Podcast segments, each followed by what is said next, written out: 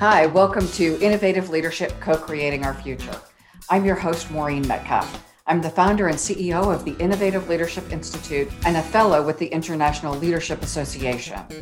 This podcast is part of a series hosted in conjunction with the International Leadership Association as part of their 2020 Global Leadership Conference, focusing on leading at the edge.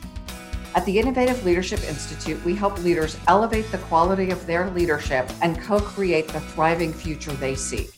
We assist them in navigating the disruptive trends they're facing, developing strategies to elevate themselves and their organizations to continually meet the challenges they face. I'm a regular contributor to Forbes and the lead author on an award winning book series focusing on innovating how you lead and transforming your organization.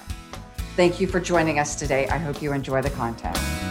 With me on the show today, I am delighted to have Dr. Laura Morgan Roberts and Dr. Courtney McCluney. Laura's an innovative global scholar and consultant on the science of maximizing human potential in diverse organizations and communities. She's published over 50 research articles, teaching cases, and practitioner oriented tools for strategically activating best selves through strength based development, workplace equity, and inclusion. Laura is also a frequent contributor to the Harvard Business Review and the Academy of Management Review. Her influential publications and presentations on diversity, authenticity, and leadership development have been recognized by Thinker 50 on the radar and the Academy of Management. Courtney is an assistant professor on organizational behavior in the School of Industrial and Labor Relations at Cornell University. Her research examines how practices and norms in organizational contexts shape marginalized groups' experiences and perpetuate inequitable structures. She completed a postdoctoral fellowship at Darden School of Business at the University of Virginia and earned her PhD in psychology at the University of Michigan. Courtney has published numerous articles and book chapters in academic practitioner outlets on diversity, inclusion, race, and gender at work. So, how can we change the way conversations about diversity, equity, and inclusion are progressing to move toward productive, inquiring, and learning experiences, and ultimately creating more just and equitable workplaces and societies? How can we understand the effects outside of work activities have on people of color within work? Laura and Courtney join me today to share insights from their work and encourage leaders to be examining and understanding the racial barriers and how they can remove them. Both of you, thank you so much for joining the show today. I'm delighted to be able to talk to you and share your work. Do you want to share anything more about yourselves before we jump into the conversation? Let's jump in. I'm happy to be here. Can you share with us a little bit about what you're currently working on in the realm of DE&I? Well, I'll start. Laura Morgan Roberts, as you mentioned, and I am a professor of practice at my alma mater, which is the University of Virginia. I'm currently on faculty in the Darden School of Business, and I teach courses in fields related to leadership. That includes organizational behavior, negotiations, and of course, talent management and diversity. Questions that have always guided my research stem from intellectual and personal passion around co creating the conditions where we can truly become our best selves, individually and collectively. And I have learned over my years of research, coming at that question from various angles, that the only way for us to get to our best selves individually and collectively is through embodying the principles of diversity, equity, inclusion, and justice. It's as simple as acknowledging and recognizing that we all have a diversity of strengths. It also means that we acknowledge and recognize that if the context does not invite, welcome, or include our strengths, we won't be able to activate those strengths. We won't be able to bring be our best selves. You know, what might happen in context to, at work that would keep us from activating our best selves, from feeling fully included in terms of our strengths? Well, this is where we get into issues of equity and justice. It's about stereotyping. It's about conscious and intentional bias. It's about unconscious but deep seated and systemic bias that limit the opportunities that black and brown people have to grow and develop. in their organizations and in their careers and expand the opportunities that groups in power historically and currently have to quote unquote become their best selves.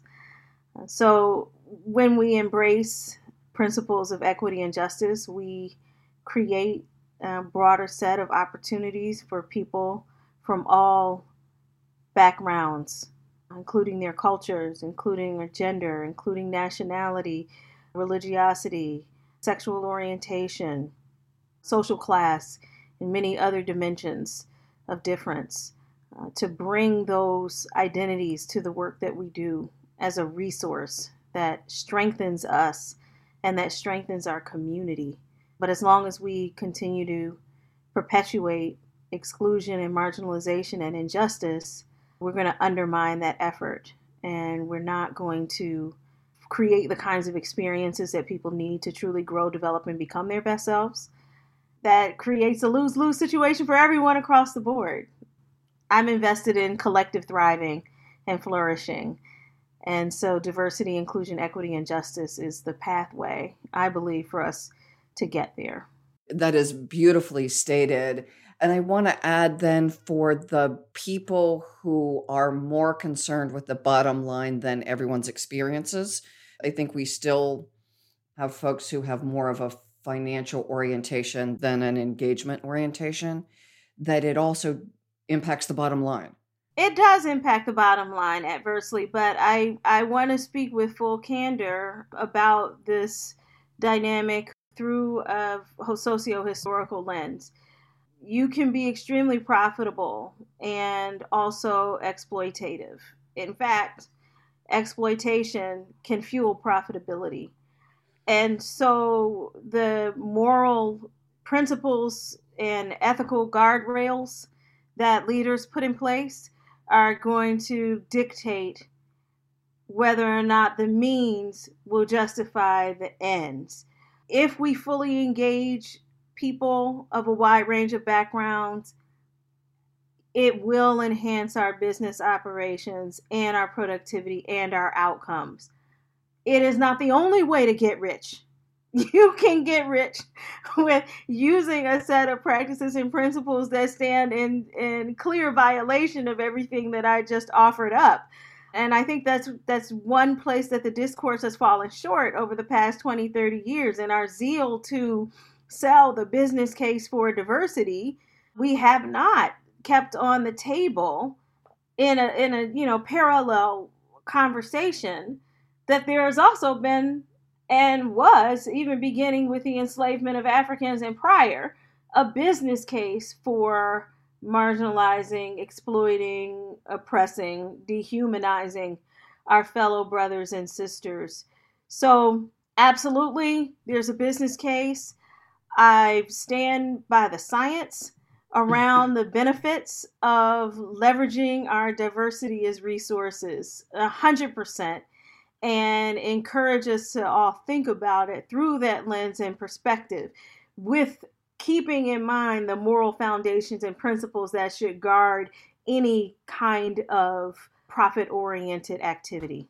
As you say that, I'm thinking of something that happened early in my career when a client said, all this, you know, inclusion, and it wasn't a DEI client, it was employee engagement.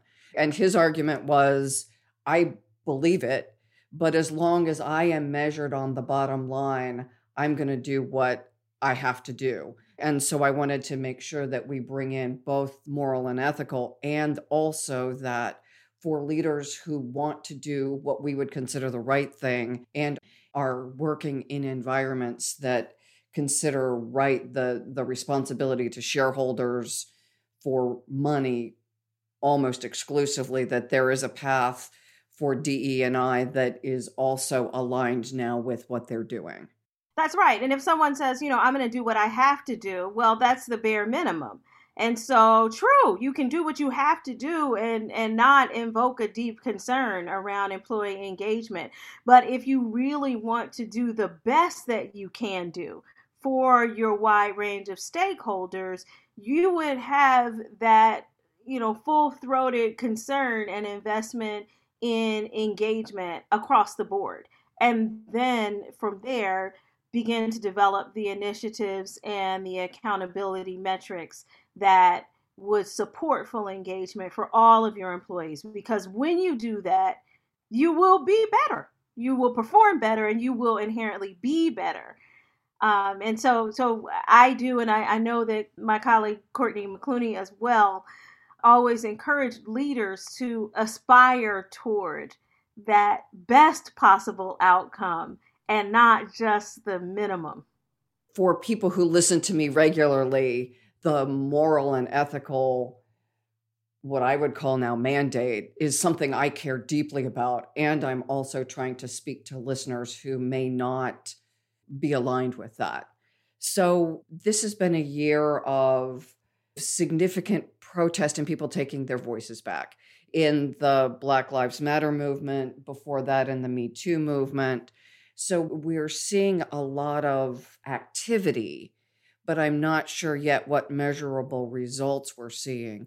What are the challenges, biggest challenges you see in the context of all that's unfolded in the last year ish. And you're in Charlottesville, I, I believe, Laura, where where a couple of years ago you saw some really ugly demonstrations. Yeah, Charlottesville I did. I am in between DC and Charlottesville. So much to say about life and all of these issues right now. I've been based in DC since March 2020 due to the pandemic. So, in the context, gosh, where to start in terms of the biggest challenges? I mean, gosh, they're just magnanimous. Um, structurally, we are in the midst of a global pandemic that is disproportionately impacting Black and Brown communities. That's probably the understatement of the year. It's devastating Black and Brown communities. And that's a cross generational impact that is impacting our economic base, which is already fragile it is because of generations of exploitation. It's undermining our public health systems, which were already inadequate. It is disarming our educational support systems and services that we know are so needed. And so there's a concern about the long term impact where the achievement gap, the you know translates into questions about talent and and pipeline and qualifications along that road so structurally there's there's obviously a lot I also do a lot of work in trying to engage personal and social narratives around who we are, how we contribute from a source of strength. I think it's undeniable to look at the impact that Black women have had on upholding the democracy of the United States of America and by extension global democracy in 2020. It's undeniable to acknowledge what Black women have done in, in terms of ensuring the public health and safety and as government officials, as activists, as researchers, investigators, as developers of one of the COVID vaccines, and so on and so forth. So there's a narrative around strength and leadership and contribution that needs to be told. So when I say, you know, one of the biggest challenges or things that needs to happen is yes, we need to address the structural issues and challenges, but we also need to shed light on the narratives of sacrifice and strength and capable leadership that we're carrying into 2021 in symbolic and, very real terms on the shoulders of Kamala Harris and so many others that are to follow. The last piece I would say in the narrative is the flip side um, of everything that I offered about structure and leadership, and that's denial. It's the narrative that race doesn't really matter, that there is no structural inequality, that there are not differences, that there was an executive order that said don't even talk about any of that stuff that I just said in the past 15 minutes because it's harmful and damaging and it's not real. And then other layers of deception and denial that make it very difficult for us to continue to move forward and do the work that we're dedicated and committed toward doing. Thank you for that narrative because it seems as if we're living in alternate universes where there are people who think implicit bias and explicit bias aren't happening. And then there are others of us who have looked deeply within ourselves and we see our own biases. And it's hard to acknowledge that given the person I think I am, that I still carry biases. that personal work is incredibly difficult and yet absolutely foundational to moving us forward to a place where each of us can behave in a way that is truly inclusive and truly equitable and just. Yeah, agreed wholeheartedly. So let's move, Laura. Conversations about DE and I can quickly deteriorate. How can we change those conversations to allow them to move toward productive inquiry and learning experiences? And this is based on your research and a logical next step to what we're talking about. Are we even owning that there is something happening here? And how do we move it in a way that people can engage in truly versus feeling assaulted or not trusted? Mm-hmm, mm-hmm.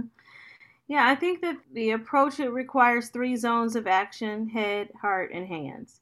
So, with our heads, we have to acknowledge that these disparities exist, that there are inequalities, and we have to resist the temptation to invoke false equivalencies. That is to compare one set of experiences to another set of experiences. It is tantamount to apples versus oranges which is saying oh well you feel that you're the target of bias because you're a black woman. You know i'm an introvert and things aren't easy for me either as a white male introvert. Not quite the mm-hmm. same. So that the first piece is acknowledged. Then go to the heart zone, because this is where we have to have more of that empathy and the concern and compassion for others. We affirm.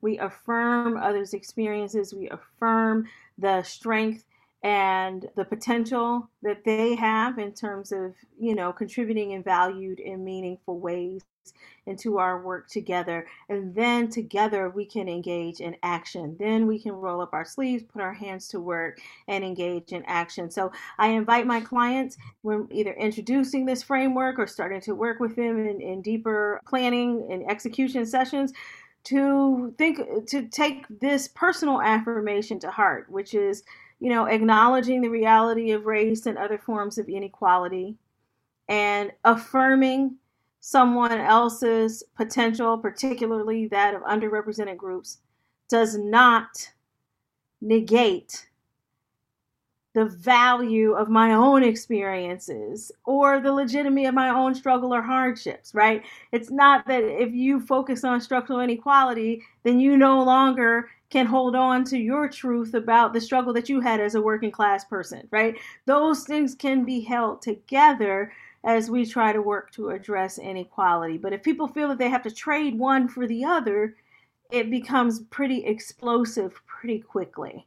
So, those are some of the first steps mm-hmm. that I offer in trying to move forward and, and advance the conversations together. And then also just sharing a lot of the context that we opened with today about the importance of engagement and truly inviting us all to come in and activate our best selves. The, the final thing that I offer, and this is where my writing is going in the future, in the very near future, I've already started, but well, keep building out, is just around the concept of freedom at work. You know, because people seem to all resonate uh, with this concept of freedom and so, when we start to talk about the experiences of freedom and the varied experiences of freedom, we're using the same language of virtuous ideal and principle that people are anchored into, but haven't really thought about the ways that it manifests for different groups and organizations. So, I'm finding that as I use that framework, people are feeling more equipped to enter into the conversation for themselves be more honest and self reflective, but to also be more bold and courageous as leaders because they recognize what they're fighting for on behalf of others. So let's go back to false equivalency and then go more into freedom at work. And I picked this one because I know I've done it so often, not to say my experiences are the same, but in an effort to empathize. And it was only when one of my colleagues said like you're doing it again stop doing that calling me out let me hear that what he's hearing from me is minimizing his experience rather than me being empathetic so i think it's so important for people who are trying that we still come across wrong. Can you say more about that? So, as I mentioned, I'm in Washington, D.C., and we're having this conversation less than 48 hours after the insurrection at the U.S. Capitol. So, I just wanted to timestamp that, mm-hmm. kind of get the um, the context because it, it relates to my meetings yesterday, which was, you know, 24 hours after things were happening. And as mentioned before, a lot of my colleagues are in Charlottesville. I'm in DC. So people are checking in and saying, oh my goodness, you know, what is, gosh, where are we? Look at the state of our world and so forth. And then they looked at me and they were like, oh, wait, Laura, how are things in DC? And then I'd have to explain to them you know, well, this is what's happening. Both of my children have, you know, full counseling teams on staff right now. I'm going to a group session with one of my children. They're, of course, all learning from home. This is how Native Washingtonians experience this because they have been taught that the that the Capitol is sacred ground. This is how Black Washingtonians are experiencing this, having been afraid to just step on the steps for a photo op without permission you know, not to mention have a protest that would come and take over that space and territory, right? So I'm trying to give those different perspectives. This is a this is a global issue that has been traumatic for so many people. Here's the unique lived experience for Laura Morgan Roberts on this day as we speak. And one colleague sent me an email later that day and said, I just want you to know I've been thinking about you and I recognize that I could never understand how you're experiencing this right now. But my heart goes out to you and your children, and I'm here for you, you know, in support. So, uh, you know, a bit of a, a long answer with an illustration there, Maureen, but that was a moment where it was important because everybody can say, oh, yeah, we're all going through this. This is terrible for all of us. This is terrible for our country. But then it's just to be able to pause and look and say, but wait a minute, from where you're positioned right now, you're having a different experience of this tragedy. And out of concern and compassion, I'm going to engage you in that. Thank you. I think that is a brilliant answer and example because I go to my niece is a police officer in DC. Yeah. So I'm through her worried or worried yeah. about her. Yeah. You're worried about your kids and your home. So we are having different experiences because I'm I wasn't in DC when it happened. I didn't worry about walking down the street.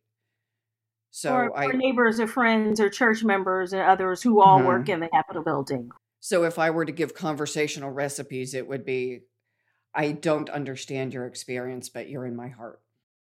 We are with Laura Morgan Roberts and Courtney McCluney, and we are talking about DE and I. So, Courtney, what can be done to ensure we understand the effects outside of work racial events have on people of color within work. And again, the context of what's just happened in DC, I think, is a prominent example of what's happening in our context that impacts specifically people of color at work. Yes, Maureen. So, this specific incident or event is something that, of course, draws people attention in. It seems so blatant that there was double standards in how police have been launched and enforced whenever there are peaceful Black Lives Matter protests, similar to what we've seen this past summer.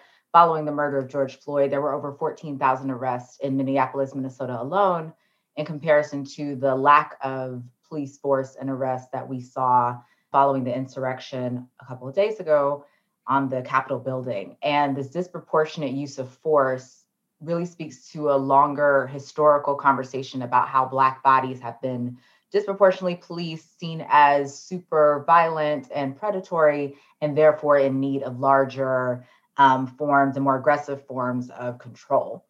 Although these incidents are seen as external to the workplace, Black people exist in multiple spaces and contexts. And a lot of my broader work around DEI tries to understand how it is that Black people are navigating this work environment, some of which may be primarily white, also spaces where people lack the skills and capabilities to hold discussions about race, to have productive conversations about race, and actually to create meaningful changes within the workplace they're having to suppress a lot of what it means to be Black in those spaces because there's not a well source to support any sort of emotional, psychological, or physical and economic needs in the workplace.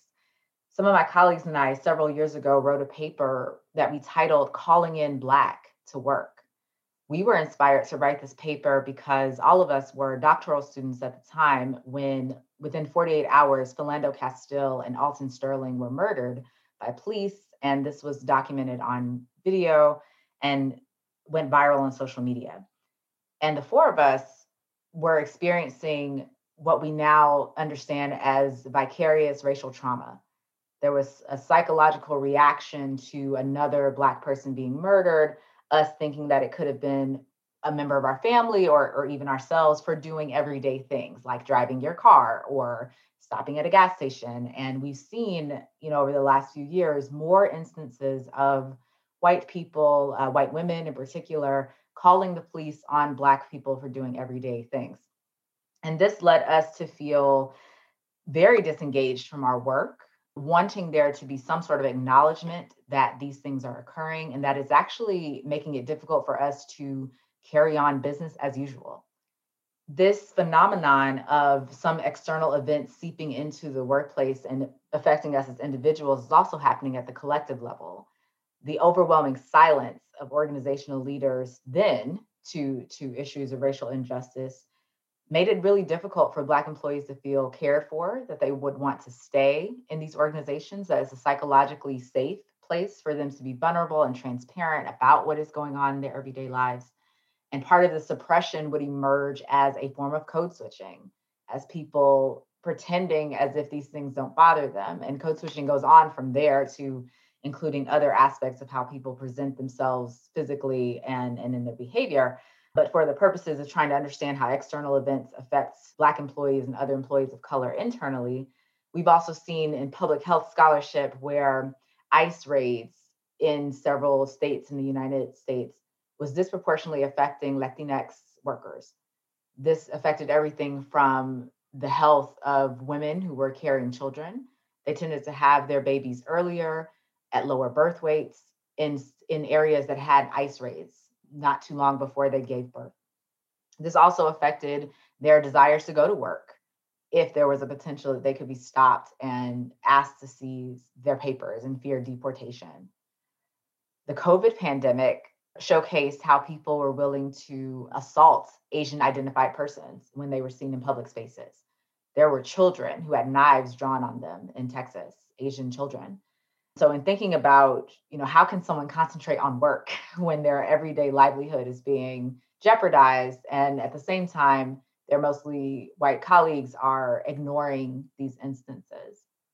We've only recently seen CEOs react to these issues. Before it was every once in a while there was a Starbucks CEO, you know, feeling quite impassioned about Michael Brown's murder in Ferguson, Missouri. And his response led to several of his employees engaging in a, a campaign to want to have conversations about race. And we saw that fall apart very quickly. Laura and I, along with our colleague, the president of Simmons University, Lynn Wooten, wrote a case about this Race Together campaign. And although it was all in good faith and passion, as Laura said, it had a lot of heart, it lacked the structural and sort of meaningful components that are necessary for us to carry out DEI efforts when it comes to race. Instead, Starbucks was seen as lacking a clear structural analysis of what it means to have a conversation about race. Why is this burden being placed on their mostly Black, low income, and brown baristas instead of these senior executives who at the time were overwhelmingly white? And why not do something with your financial dollars as a company about race instead of just having a conversation about it? And we're seeing that come up again as CEOs this past summer released statements addressing how the murder of George Floyd is a business issue. It's something they should care about. Here are all these pledges and donations that our company is going to do in response to this. And at the same time, employees of those same companies mentioned how there is a lack of concern about retaining them as employees that prior to these events, there was no any sort of retribution or, or, conversations about the ongoing discrimination and racism they're experiencing inside the workplace and how it was quite hypocritical of their CEOs to again, do something that they're quite passionate to do. And it's not a bad thing to speak out on these issues. But how can it be followed up with meaningful action that actually creates change, not only externally with the pledges, but internally as well? That's a very long winded answer to your question. Now, I think it brings forward several points. One being that we often say things, we say we care. And I'm sure the CEO of Starbucks, or I assume the CEO of Starbucks, who I don't know, actually does care. And yet, if our words are only words, they are inadequate to address the bigger underlying issues. The other thing you said that really speaks to me is that the experiences people are having outside of work can cause them to be certainly less productive if I'm worried about driving to work. And mm-hmm. I was thinking about before this interview this morning, can I even be my best in doing the interview? Because I'm my head is elsewhere. And in fact, I was supposed to be recording an interview at three o'clock on Wednesday. The protesters had just breached the Capitol. They had issued the shelter in place order, and we canceled it because it was going to be impossible to do our best with that happening in the background. And that's not happening directly to me. Right. That's not me as a black or brown person wondering if I'm going to be deported on my way to work tomorrow. Right. Or wondering if my children are going to be safe going to school or driving. So I think we as leaders are unaware in many cases of the bigger context of people's lives and how that context significantly adversely impacts. And one of the things I'm curious about, and you may not have answers to this, but we're looking at the rates of depression uh, because of the pandemic if black and brown people have less access to health care, their health outcomes are worse. That we know. How is the depression rate and the anxiety rate must be higher also, which would impact just the ability to show up? Yes, that's a timely question. Some of my colleagues were actually the same people who wrote that Calling in Black piece. We are working on a piece right now that is titled The Recovery Guide and our love letter to Black employees. And it's essentially pointing out exactly as you said, the depression and anxiety rate for a lot of adults in this pandemic has increased dramatically. And coupling that with the racial fatigue and trauma that Mary Frances Winters is writing about in her forthcoming book on Black fatigue, it exacerbates and also makes things like depression and anxiety look differently. We also know that depression and anxiety increases whenever there is um, loss of employment and just this past month, the employment gains were only were majority held by white people in the country. Mm. Majority of the losses to employment were people of color, uh, majority Latinx, and and followed by Black and Asian people. The loss of jobs is disproportionately affecting those communities. And these are also the communities that are more likely to be hospitalized and die from COVID. So there is not just depression, anxiety, there's grief and trauma, and those coupled with the lack of a systemic structural solution to how we're disseminating vaccines, to how we're ensuring safety nets for jobs, to how we are not delivering financial aid from the government in ways that will actually help buttress the ongoing economic crisis that we are we are falling into. I can only imagine that we will see increasing spikes of depression and anxiety. And my hope is that, you know, clinical definitions of depression and anxiety do not tend to take a cultural lens. So, how can we ensure that clinicians and psychologists are trained to see signs of depression in communities of color when what it looks like for, for this group may, may look differently than it does for the white majority? Let's turn our conversation now to what can we do I want listeners to walk away with concrete actions, and I would put them into a couple of different buckets. What do I, as a person, do? I lead a family, or I participate in a family. I coach soccer, or I belong to my church, or I just am a human being in a community that has an opportunity to be a better person.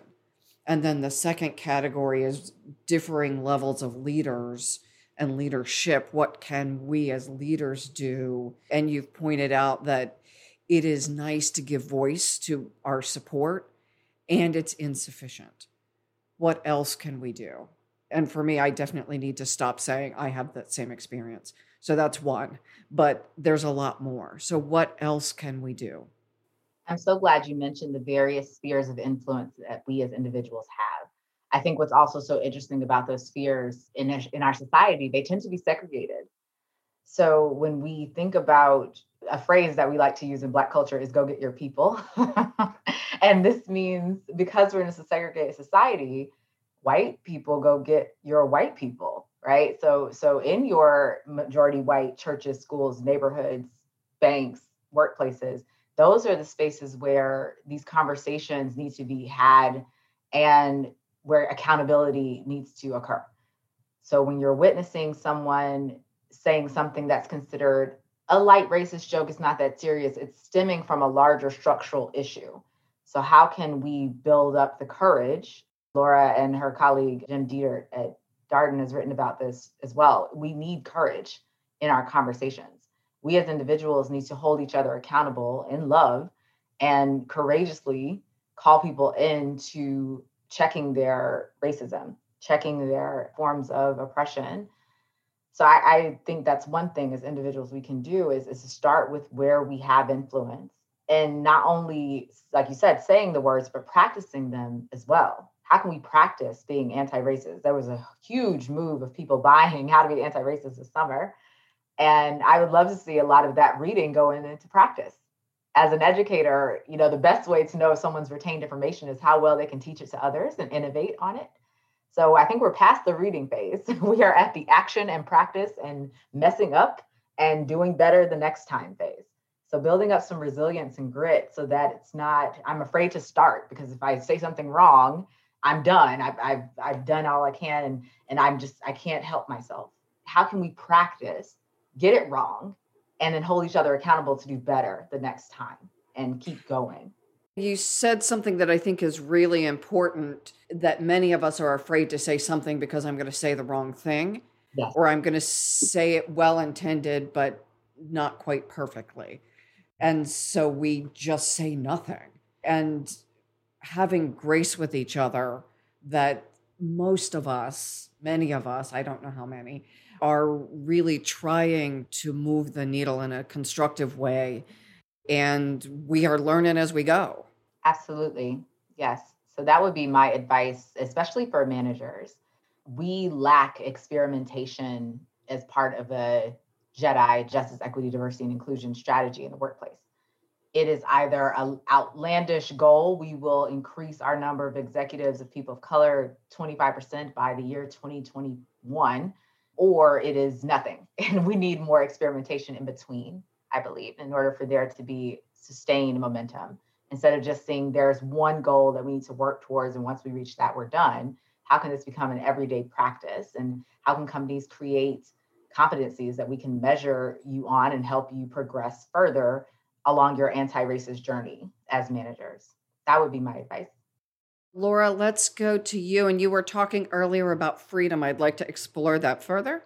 Yeah, as I just reflect on what Courtney has shared and what Dr. King called the fierce urgency of now, right? It's that we've we're we're at a critical juncture here. We can choose who we wish to become. You know, there's so many people who are saying, This is not who we are, this is not who we are, this is not I don't think that narrative is quite effective because it's disconnected from reality. How are you showing me, you know, of and in in full 4D, you know, to mention what what vitriol and and and disregard and hate look like, and then at the same time saying this is not who we are. It is. It's part of who we are. But let's say this is not who we want to be so, how can we be who we want to be? Let's start with that framing. This is not who we want to be. So, who do we want to be? You know, if we want to be the bedrock of freedom, then we all need to commit to being freedom fighters. And that is the action plan that I would lay out as an invitation for everyone in their various spheres of influence. There are four key freedoms that we can all help to promote The first is the freedom for people to be their authentic selves, their whole selves, as long as they are not re- repressing or oppressing other people. That freedom to be one's full, authentic self can stand, can be harnessed. And oftentimes we're, we're talking about things like hairstyles and, mm-hmm. you know, and, and facial, it's, it's, it's not about, you know, the, the freedom to spew hate but that's one important freedom, Maureen. Well, and as you say that, the freedom to be their authentic self unless they are oppressing someone else. That's right. For listeners whose authentic self thinks that um, that it is acceptable to injure people because they look differently, you don't get to be your authentic self. Sorry. Right. So, so I think there is a an important distinction between being authentic and being damaging to other people. That's, right. And that's something that we really have to course correct because in the fast past five years, our narrative around authenticity has been unfiltered self expression, impulsive behavior. Whatever I say, I feel. I should be allowed to do whatever I want to do. I'm going to rip off my mask without having regard for anyone else, even if that means I'm literally spewing a deadly virus in the faces of essential workers and so on and so forth. Hey, I don't like masks. That's constraining. I don't want to be constrained. No. So the first is the freedom to be authentic self in a responsive and communal way. The second is the freedom to become one's best self. That means that we're in a context where we're able to grow and develop and discover and explore and thrive and flourish, to not be constrained to the limitations of others' imagination or to the under resourcing and under capitalization of our social context, because that inhibits our ability to become our best selves or even discover or imagine our best selves. The third freedom is the freedom to be average. This one really gets people's goat because they're like, no, no, no, no, what are you talking about? I'm at such and such elite institution and we don't, average is not acceptable here in my school or my corporation or my university. We don't buy that. Like, yeah, you do. Average means that there's a norm, there's a dominant perspective, and when your practices become part of that norm, part of the dominant perspective, that's one way of thinking of average. The second is there's an edge of, of tolerance and grace, which you mentioned before, Maureen, that also allows someone to be average. It means you can have your good days, you can also have your bad days. That blends into that fourth freedom, and it's the freedom to fail and to get another chance to try again. So if you can do something wrong, if it's criminal, you get arrested and you get tried in the court. If it's in work, you make a mistake, you don't get fired. You get a chance to learn from that and you get an opportunity to, to grow from there. We all have coworkers who are not extraordinary. We all have coworkers who are mediocre.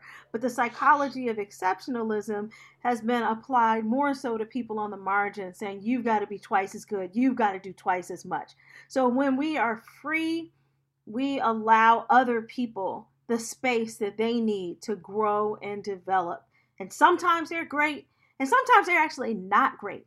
But that's our responsibility is to help them to walk that journey to be there. That's what freedom fighting looks like on a day-to-day basis. So parents, think about that with your kids. Are you giving them the space to exercise those four freedoms in the household? Because if you're not, that's going to be pent up and they're going to move forward in the world and start to manifest some of that, you know, angst and oppression onto others. But of course, managers and coworkers can immediately apply those principles to.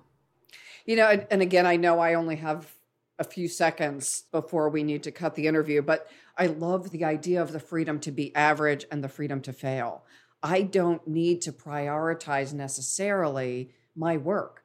I may need to prioritize my family as a single parent supporting children. And what's left is I show up and I do my job and I do it well, but I don't aspire to the next level of promotion because I don't have enough bandwidth. I aspire to do a good job and the job I'm being paid for. Or I want to stay in my community to support my extended family I can't right now aspire to that next promotion that's going to relocate me because I have a parent who's ill or any number of, of situations that mean at this point in time in my life, average or doing my doing the best with what I've got is acceptable. That message I think has to be important and it goes back to summarize a lot of the conversation the context in which I live dictates what I have to give. And I'm going to then throw it back to you because I can't summarize your lifetime's work in, you know, 30 seconds. But that we treat people with understanding that they all have gifts and limitations, every single one of us. And we treat people with the utmost of respect and we make the effort to understand who they are and create structures so that all of us thrive. And then the anti racist piece is we also try to undo the biases and discrimination that have us at this point in history. It is not enough to say, but now we can wipe the slate and say, let's all be fair today going forward. That doesn't undo that your kids may not have gotten the same education because they were afraid. So, any final words before we go? Beautifully said. I, I think that's even more important right now as we are in the midst of a global pandemic and all of our capacity has shifted. And so we really need to pay attention to this Sisyphean task of work engagement in the 21st century, in the year 2021. We continue to ask people to do more with less, do more with less, do more with less.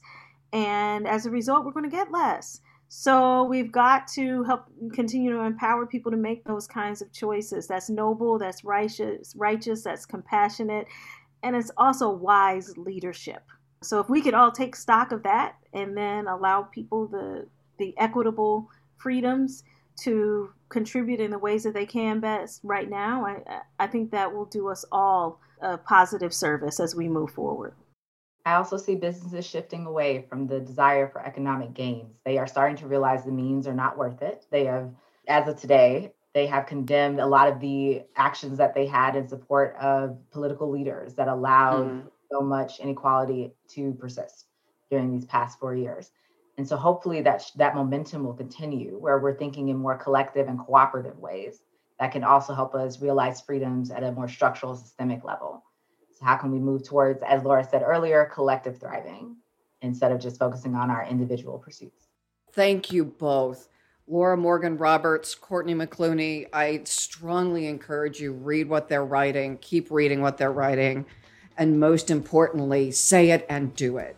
Make the changes that make us a better world. Thank you for investing your precious time with us today.